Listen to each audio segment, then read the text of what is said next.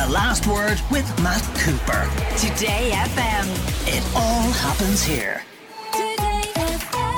Now, earlier in the week, we heard the independent T D Michael Healy-Rae giving out about the reversal of the cuts to excise duties on petrol and diesel. We also heard how it was that the Cabinet had decided that it would not be introducing congestion charges for motorists in the lifetime of this government, at least until such stage as we had adequate public transport measures in place. However, there's another way of looking at this, and we've two guests with us because one of them co-wrote a piece that was in the Irish Times today, which was very interesting about future government revenues arising from motoring. The government takes in so much money out of motoring, not just vehicle registration taxes and annual motor taxes, but also from the excise and V A T on fuel. Our first guest is Doctor Muireann Lynch, who is Senior Research Officer in Energy Economics at the E S R I. Muireann, thank you for joining us. About how much money does the state take in in tax from motorists each year? It's about four to five billion. And to put that in context, that's more than the entire budget of the Department of Transport every year. So that's their capital and their current expenditure combined. So it's a significant amount of revenue. So, Muireann, is the amount of money coming into the exchequer each year in motor-related taxation under threat? I would say it is if we succeed with our plans to electrify the, the fleet. So at the moment, we are taking in four to five billion euro in these taxes between fuel duties and also motor taxation. Um, and that is the vast majority of that is raised on the fuel itself. Now, to put that in context, that's more than the entire budget of the Department of Transport, both current and capital expenditure in a given year. However, obviously, electric cars don't buy petrol, they don't buy diesel, and they pay a lower rate of, of motor registration tax. So if we go ahead and electrify our car fleet, all of that money, or the vast majority of that money, is going to disappear, um, and we're going to need to raise it from somewhere else. Although, presumably, there is some money that comes from the purchase of electricity, but it comes nowhere near that amount, does it? Nowhere near that amount, no, because on electricity, you're only paying V A T and it's at a reduced rate relative to the V A T that you pay on petrol and diesel. Um, and then you're not paying any of the excise duty. And as it is as well, when you buy an electric car or a hybrid, do you pay a lower rate of motor tax annually to keep that car on the road? You certainly do, yes. Electric cars pay the lowest rate. Um, and then in, in general, cars are taxed on their emissions band. So even if you switch to a more fuel efficient petrol or diesel car, that is going to have an impact on revenue.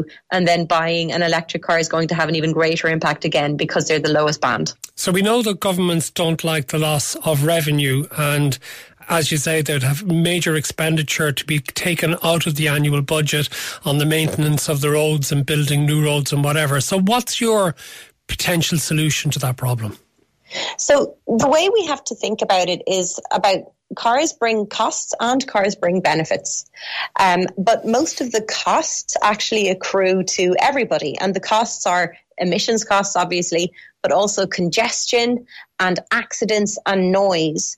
So if we were to move from just taxing one of those costs, namely emissions, to actually taxing all of the costs, then we can rebalance the revenues and we can also encourage people to drive less no matter what kind of car they're driving.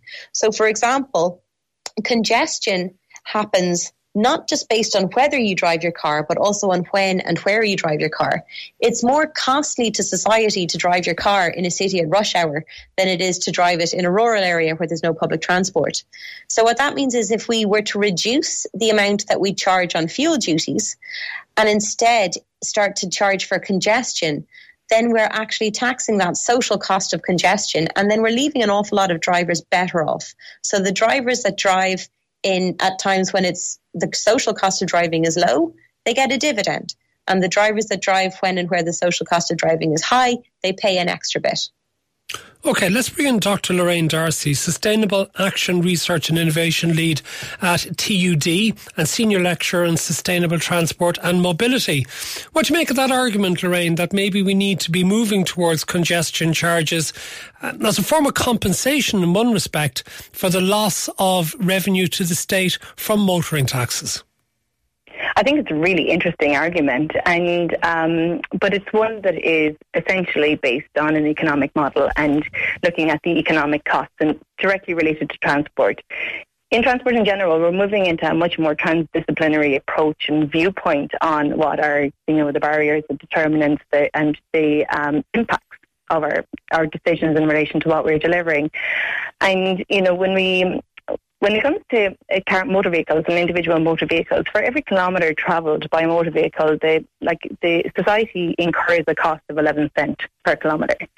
Whereas when we um, actually, when people walk or if they cycle, um, so walking, there's a benefit to society of thirty-seven cents per kilometre, and cycling a benefit to society of eighteen um, cents, because this then is based on the health outcomes. Yeah, sorry, I was just about to ask. I mean, I'm sure it's probably quite complicated, so please don't bamboo our listeners, but how, oh, yeah, do you, yeah. how do you actually get to figures, calculations like that, a cost of eleven cent or a benefit of thirty-seven cent?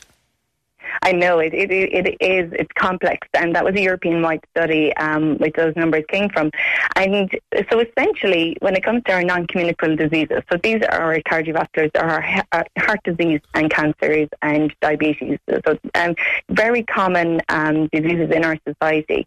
A lot of those are, whether they are initiated or amplified from a lack of physical activity, um, exposure to um, air pollution, um, a lack of socialisation, so not knowing our neighbours. And a lot of that is driven by the car dependency that we've actually built into our networks and structures.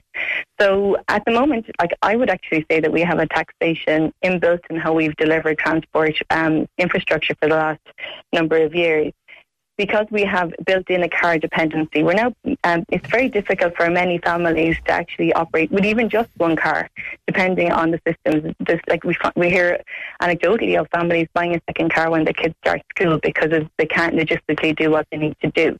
So there is this um, there's this greater picture, and it's an emerging area, and it's coming about because we're we are we're breaking down the silos in relation to how we look at any one societal issue. And um, I'm actually here at the um, National um, Sustainable Mobility Stakeholder Forum today, and I was just really um, heartened by the fact that that is the way the conversation has evolved, and we had behavioural scientists here, and and um, people are thinking beyond the economics and engineering, which was the traditional voices in the transport arena. Okay, but what about the idea of a congestion charge, almost to discourage people from using cars, being ruled out by the government earlier this week, at least until such stage as we have sufficient public transport, which many people might think was going to take ages, given how long we've been gone about building the Metrolink, for example? Yes, and I think that sometimes the framing of the conversation um, can confuse the debate. Um, sometimes, often when we talk about congestion charging, people automatically think of, say, for example, Dublin city centre. But one of the greatest examples we have of congestion charging is actually the Dublin Port Tunnel and the timed, like Muireann mentioned there, the timed approaches, right, so to, to regulate the traffic. But it becomes a demand management piece. There is a danger, though, if we um, overemphasise the use of Um, of congestion charging, that what we're actually doing is we're, we're, we're creating a dividing society and, and a perceived unfairness. That those that can afford, you can still behave the way that you, you've always been behaving, um, but those that can't afford it, you're being excluded from things in society. But in relation, to be able to deliver our public transport, we actually do need to reduce the number of cars on our streets. We have to we have to look at the real allocation of road space and what are the most efficient ways of moving th- people through the space and, and balancing that out. And the, the debate gets polarised because people will latch onto the, you know, people fear change. So they will latch onto the project that is very far in the future, which is the metro. Um, whereas there's a lot more we can deliver at a local level. Most of our trips are less than two kilometres in distance. So we, we can start by addressing how to make those trips easier around people's neighbourhoods, for example.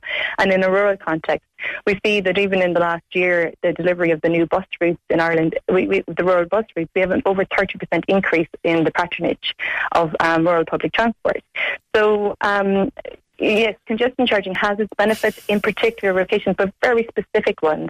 But we need to be careful of not using it as a tool, um, a quick and easy tool and also it's not very quick and easy. There's a, a massive cost involved in um, the infrastructure that needs to go in in order to, to, to run it, and and that deflects, that investment actually deflects from, you know, um, other incentives and, okay. and projects. I want to quickly put a thing to both of you. I'll start with you, Lorraine, but how difficult is it going to be to actually change people's habits as to car use when, for example, even when you have campaigns to try and encourage children to walk to school, the parents have all sorts of objections, whether mm-hmm. the bags are too heavy for them to carry, they think children are unsafe.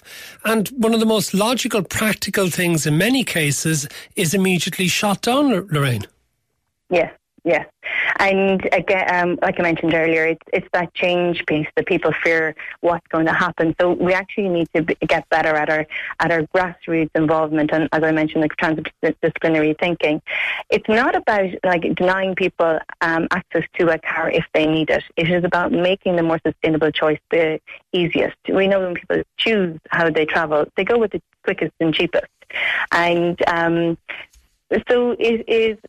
There's a narrative there, uh, but there is, um, we just have to help people to see. This thing is, on all our surveys, what we're finding is there's seventy to eighty percent of the population who tell us that they want to do better for the environment, they want to change, but they just need help in understanding how they can best do that and okay. the, the system to help them. Let me finish with Doctor Muireann Lynch, because it seems a lot of behavioural economics has come into what Lorraine D'Arcy has been talking to us about. But I think you also feel in relation to congestion charges that there is an issue of greater fairness, and that maybe some of those who are shouting against congestion charges the most maybe don't realise that it might suit them the best. Can you explain that a bit? Yeah, so there's a bias called status quo bias, and what it means is that we prefer what we're used to. We prefer the status quo. Um, and congestion charges are a really interesting example of this internationally, in that in general, before congestion charges are introduced, everyone thinks they're a terrible idea. But after they're introduced, they tend to prove very popular. And that's because you immediately see the benefits. You immediately see you've got less delays, you've got less traffic jams, and you've got a more pleasant city. So it means that you get to choose, do I want to pay the extra euro or the extra few euro and drive in my car without being stuck in traffic? Or do I want to save myself a few quid and take the bus or cycle instead? Congestion charges give people that choice. They give people that extra option. Whereas at the moment, we're just kind of stuck in this bad equilibrium where we, we all have an incentive to drive and we all get loads of traffic in, in return.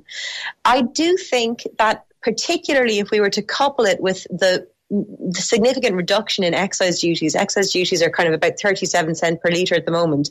That maybe that combined would prove that this actually could be a popular policy, as it has proven in many cities across the world. Thank you very much, Doctor Muireann Lynch of the E S R I and Doctor Lorraine D'Arcy from T U Dublin. The Last Word with Matt Cooper. Weekdays from four thirty. Today.